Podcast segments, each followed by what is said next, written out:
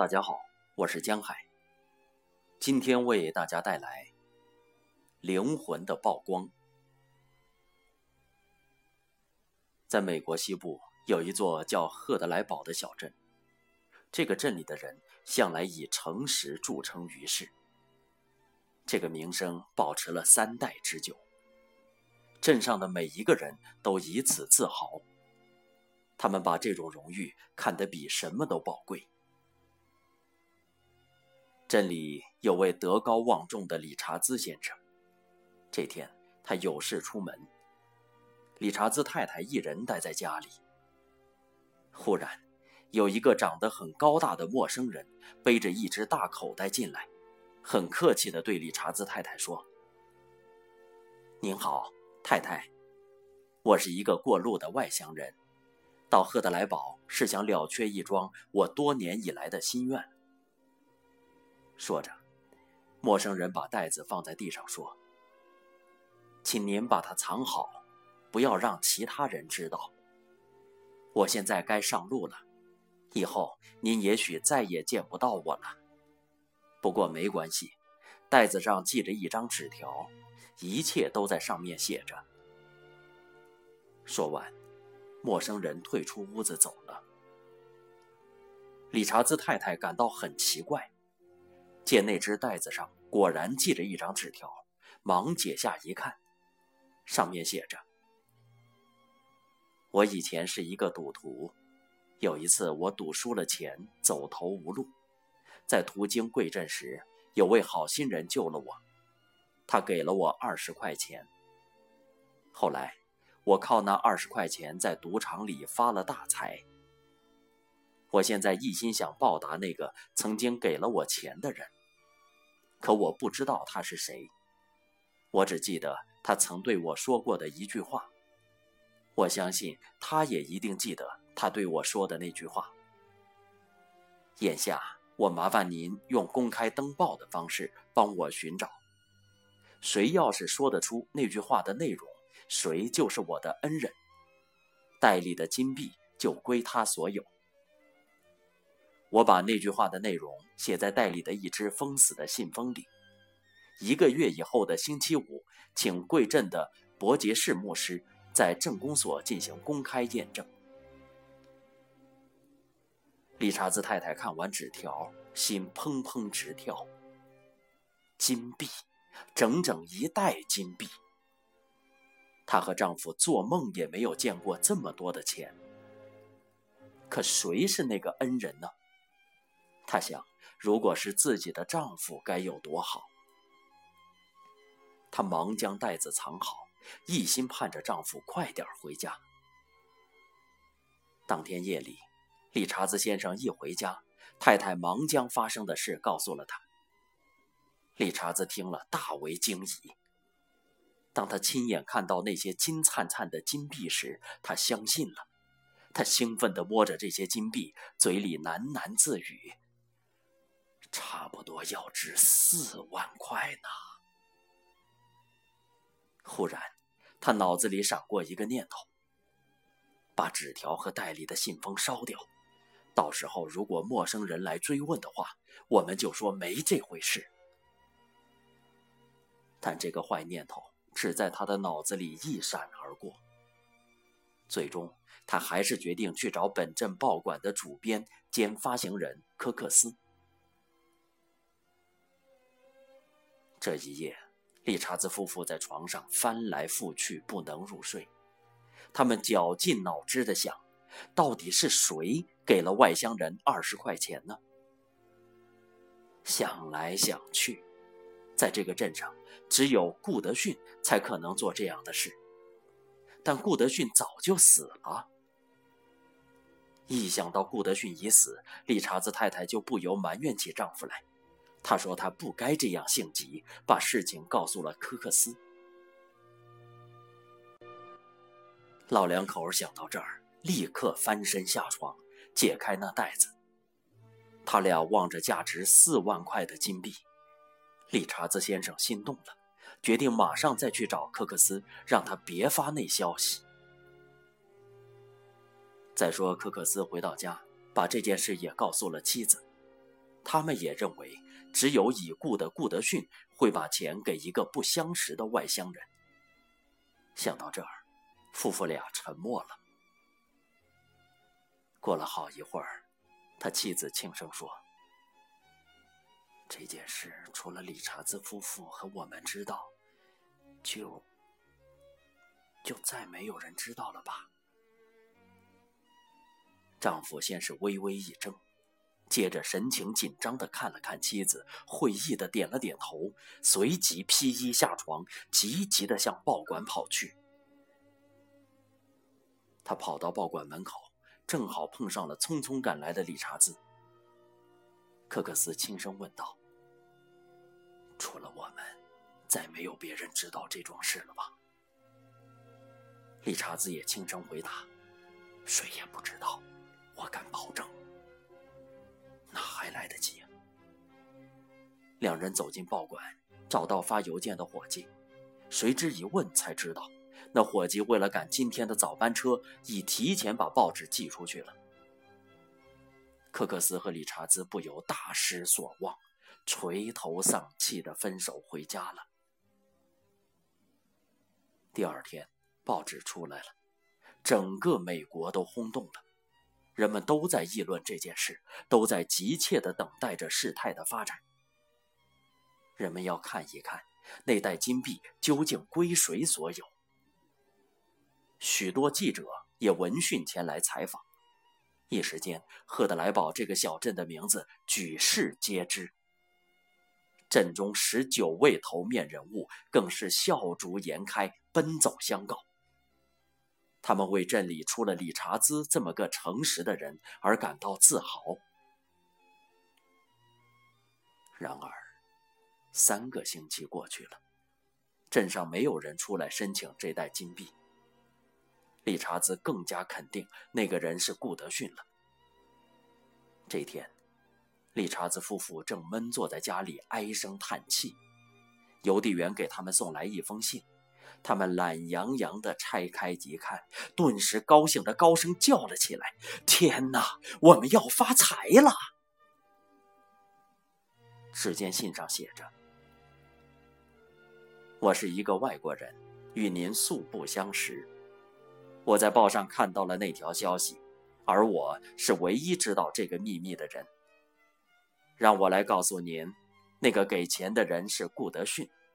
那天，我和他一同在路上走，碰到那个倒霉的外乡人。顾德逊给了他二十块钱，对他说了一句话，记着，那句话是：“你不是一个坏人，快去悔过自新吧。”也许您奇怪，我为什么要告诉您这个秘密？因为顾德逊曾经向我提起，说您帮过他一次大忙，他一直想回报您。现在他既然死了，那么这笔原该属于他的钱应该归您。理查兹夫妇把这封信看了一遍又一遍，尽管他们谁也想不起来怎么帮助过顾德逊。但还是兴奋地紧紧拥抱在一起。但是，可怜的理查兹夫妇万万没有想到，就在他们收到这封信的同一天，镇上其他十八位头面人物也收到了同样的信。信的内容相同，笔迹也一样，只是信封上收信人的名字不同而已。星期五终于到了，这天。镇公所打扮一新，一大早，镇公所大厅里、过道上都坐满了人。一些头面人物被邀请坐在主席台上，台下坐着四方来的记者。伯杰士牧师走上讲台，他先讲了一通赫德莱堡的光荣历史，又讲了一通诚实的可贵，然后他宣布进行公开验证。这时。全场鸦雀无声，人们瞪大了眼睛。只见伯杰士打开装满金币的袋子，从那封死的信封中取出信纸，高声朗读道：“那句话是，你不是一个坏人，快去悔过自新吧。”接着，伯杰士牧师从口袋里拿出一封信，他举起这封信说：“我们马上就能知道真相了。这是毕尔逊先生给我的信。现在让我们看看他写了什么。”伯杰士拆开信封，拿出信纸，高声朗读起来：“我对那位遭难的外乡人说的那句话是：‘你不是一个坏人。’”快去悔过自新吧！哗，全场一阵轰动，人们都用羡慕的眼神看着毕尔逊。大家想，伯杰士应该宣布这袋金子归毕尔逊所有了，因此大家全都向前拥，想要亲眼看一看这一伟大的场面。不料。伯杰士牧师并没有马上宣布，而是告诉大家说：“我现在还不能宣布，因为我口袋里还有十几封信没有念呢。”此话一出，大家给弄糊涂了。什么？还有十几封？于是，一个劲儿的叫着：“快念，快念啊！”伯杰士便一封一封的念起来。每封信都写着：“你不是一个坏人，快去悔过自新吧。”这些信的签名有银行家宾克顿、报馆主编科克斯、造币厂老板哈克尼斯等等，都是镇里赫赫有名的头面人物。人们终于明白，原来这是一场贪财的闹剧，会场里沸腾了。每当伯杰士念一封信，大伙儿就一起哄笑。这种哄笑对那些签过名的头面人物，简直比叫他们去死还要难受。这时，可忙坏了台下的记者们，他们不停地写着，准备把这个特大新闻公之于众。坐在场子里的理查兹夫妇紧张极了，眼看伯杰士已经念了十八封。上帝呀，下一封该念到我了。他见伯杰士正伸手向衣袋里掏去，不禁害怕的闭上了眼睛。可是，伯杰士在口袋里摸了半天，突然对大伙儿说：“对不起，没有信了。”理查兹夫妇听到这句话，简直比听到福音还要激动。上帝保佑！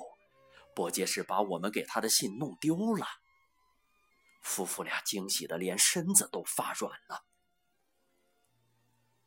这时，台下有一个人站起来说：“我觉得这笔钱应该属于全镇最诚实廉洁的、唯一没有受到那袋金子诱惑的人——理查兹先生。”他的话音刚落，场下响起一片掌声。这掌声使理查兹夫妇羞得几乎无地自容。伯杰士从钱袋里捧出了一把金币，看了看，突然他的脸色变了，忙低下头去仔细查看，还拿起了一块金币放在嘴里咬了一下，然后抬起头对大家说：“上帝，这哪里是什么金币，全是杜黄的铅饼。”